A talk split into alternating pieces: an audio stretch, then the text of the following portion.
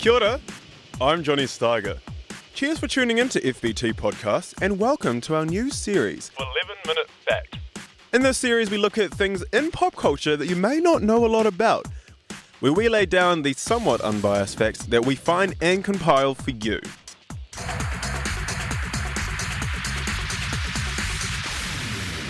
Vaping. Vaping is one of the biggest phenomenons the world has seen since cigarettes. Vaping devices are literally everywhere, with excessive exotic flavors available, advertising as the safer alternative to smoking, and vape companies even going out of their way to give them out to people for free to get them hooked. Almost every shop that you walk into, from dairies and gas stations to supermarkets and liquor stores, all stock large amounts of vape products. So, where did vaping come from? Seems to me like a couple of years ago, one vaping store opened up in Auckland, and the next day, there were like 75 of them. The things just multiply by the minute. So, what we know is that it's believed that the modern e cigarette was invented in 2003 by a Chinese pharmacist. His name was Hon Lik. But tobacco companies have been developing nicotine aerosol generation devices, or vapes, since as early as 1963. Vapes evaporate vape juice, which is usually made up of propylene glycol or vegetable glycerin base, flavorings, water, and of course, nicotine. Now, back in the old days, cigarette brands were sold as not being bad for you. Think back, they used to be on the side of cars, at rugby games, on the side of the field, plastered everywhere. Which, if you think about it, sounds kind of familiar to vaping.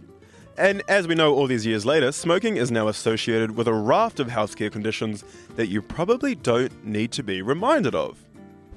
But the difference about vaping is this there's actually a heap of research showing that vaping is nowhere as near harmless as is being told and sold, but that's all overshadowed by the manufacturers. Here's what we think we know about vaping so far. First of all, it's not the nicotine that causes the harm, it's the smoke and the products of combustions, like carbon monoxide, which is found in car fumes, that causes the cancers and the damage. E liquid, or vape juice, usually contains propylene glycol, which, when heated, releases formaldehyde gas. Formaldehyde is a naturally occurring chemical that is used in the manufacture of building materials and many household products. As well as building materials and cleaning products, formaldehyde is also found in the smoke from cigarettes, unvented gas stoves, wood burning stoves, and kerosene heaters. Formaldehyde, when inhaled as a gas, has been associated with increased risk of leukemia and nasopharyngeal cancer, which affects the upper part of the throat behind the nose. One study concluded that the lifetime risk of developing formaldehyde related cancer is roughly 1 in 200 for high voltage e cigarette users versus 1 in a thousand for cigarettes. That's at least five times higher of developing formaldehyde related cancer for high voltage e cigarette users versus 1 in a thousand for cigarettes. As I said, five times higher. They did, however, find no increased risk for people vaping at a low voltage. A new study that was done in 2017 which was initially planned to be a study to show the contradictions to the formaldehyde findings of 2015, as you just heard, came out with a scary finding. The new study reports that not only are the formaldehyde types identified in the 2015 study present when e cigarettes are used, but in fact, they also found that gaseous formaldehyde is also present in the vapor at dangerous levels. The one limitation, however, of the study is that they did not use human subjects, so we don't know how humans would be affected by the formaldehyde in e cigarettes. Another study done by the UK's Government Committee on Toxicity shows that vaping increases the risk of developing breast cancer. A surgeon at the London Breast Institute at the Princess Grace Hospital did a study that should be a wake up call to those who think the devices are harmless. Now, I find this study really interesting. In this study, mice were kept, some in fresh air and others exposed to e cigarette vapor.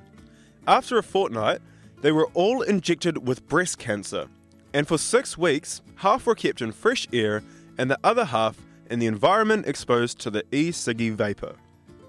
By the end of the study, they found that the mice who were exposed to the e ciggy vapor, get this, their tumours had grown almost twice as fast as the mice that were exposed to nothing. The mice who inhaled e cigarette vapor were also more likely to develop pulmonary metastasis, which are secondary malignant tumours in the lung, which is often fatal when it occurs in humans. So far on FBT podcasts, to recap, we've learned that the main risks associated with e cigarettes are inhalation of formaldehyde and carbon monoxide, and now breast cancer.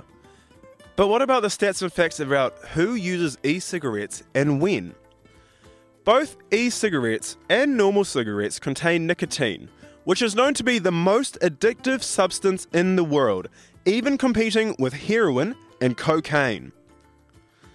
The standard cigarette is believed to contain about 12 milligrams of nicotine, where e juices peak up to 50 mg nic per bottle.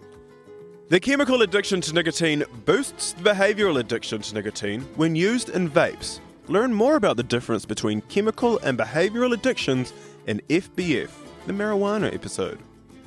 The main catch about vaping is that it's endless. Cigarettes only last for 5 to 10 minutes, whereas a vape can literally give you endless nicotine hits 24 7, including when the device is being charged.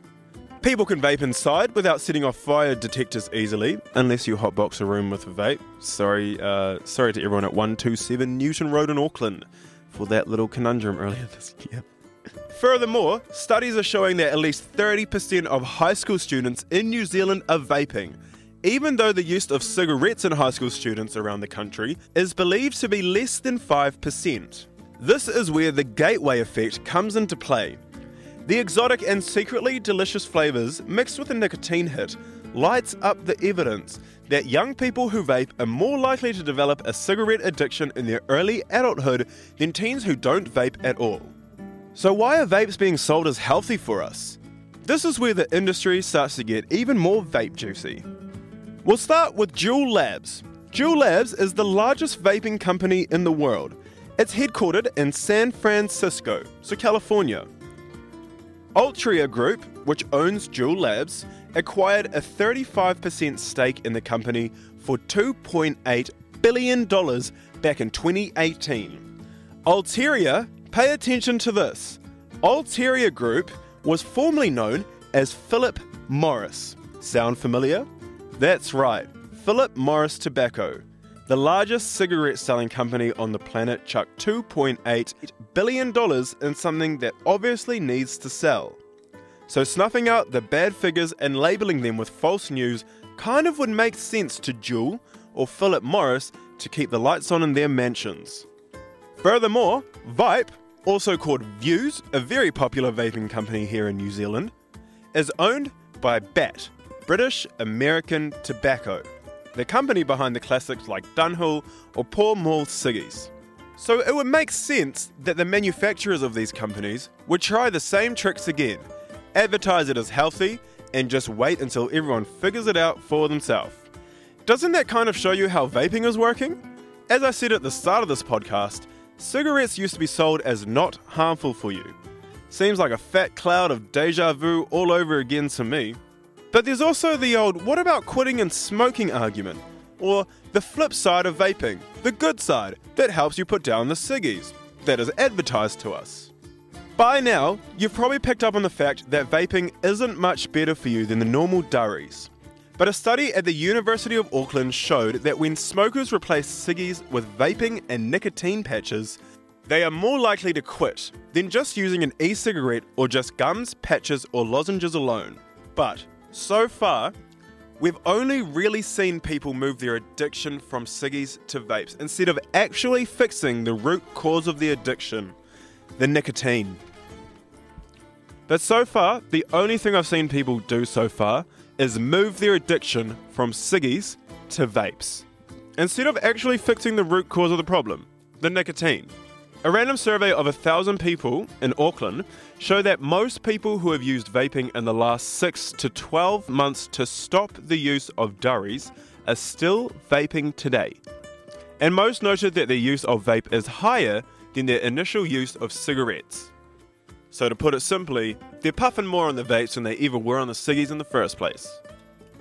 We know that vaping is extremely addictive, and the two largest vaping brands in the world are owned by the largest cigarette suppliers in the world. But the biggest argument of them all. But we also know that it's an extremely more affordable alternative to smoking for now. A pack of durries in New Zealand is $28.90 at the cheapest, most averaging about 35 at the moment which means a heavy smoker is spending at least $202 on smokes a week based on a pack a day smokers. Whereas vaping will cost you an average of 25 to $30 a week, depending on the juice and coil usage, for even a heavy vapor. So that's a total of $10,519 for a pack a day smoker in New Zealand every year. Or just $1,560 per annum for vapors. So, the question is Is saving 9 grand a year worth the unknown and known health risks of formaldehyde poisoning, lung cancer, addictive personality traits worth it? You tell me. And that was 11 Minute Facts, the new FBT podcast. Next week, we take a look into marijuana. So stay tuned. Let's go, FBT. What's good?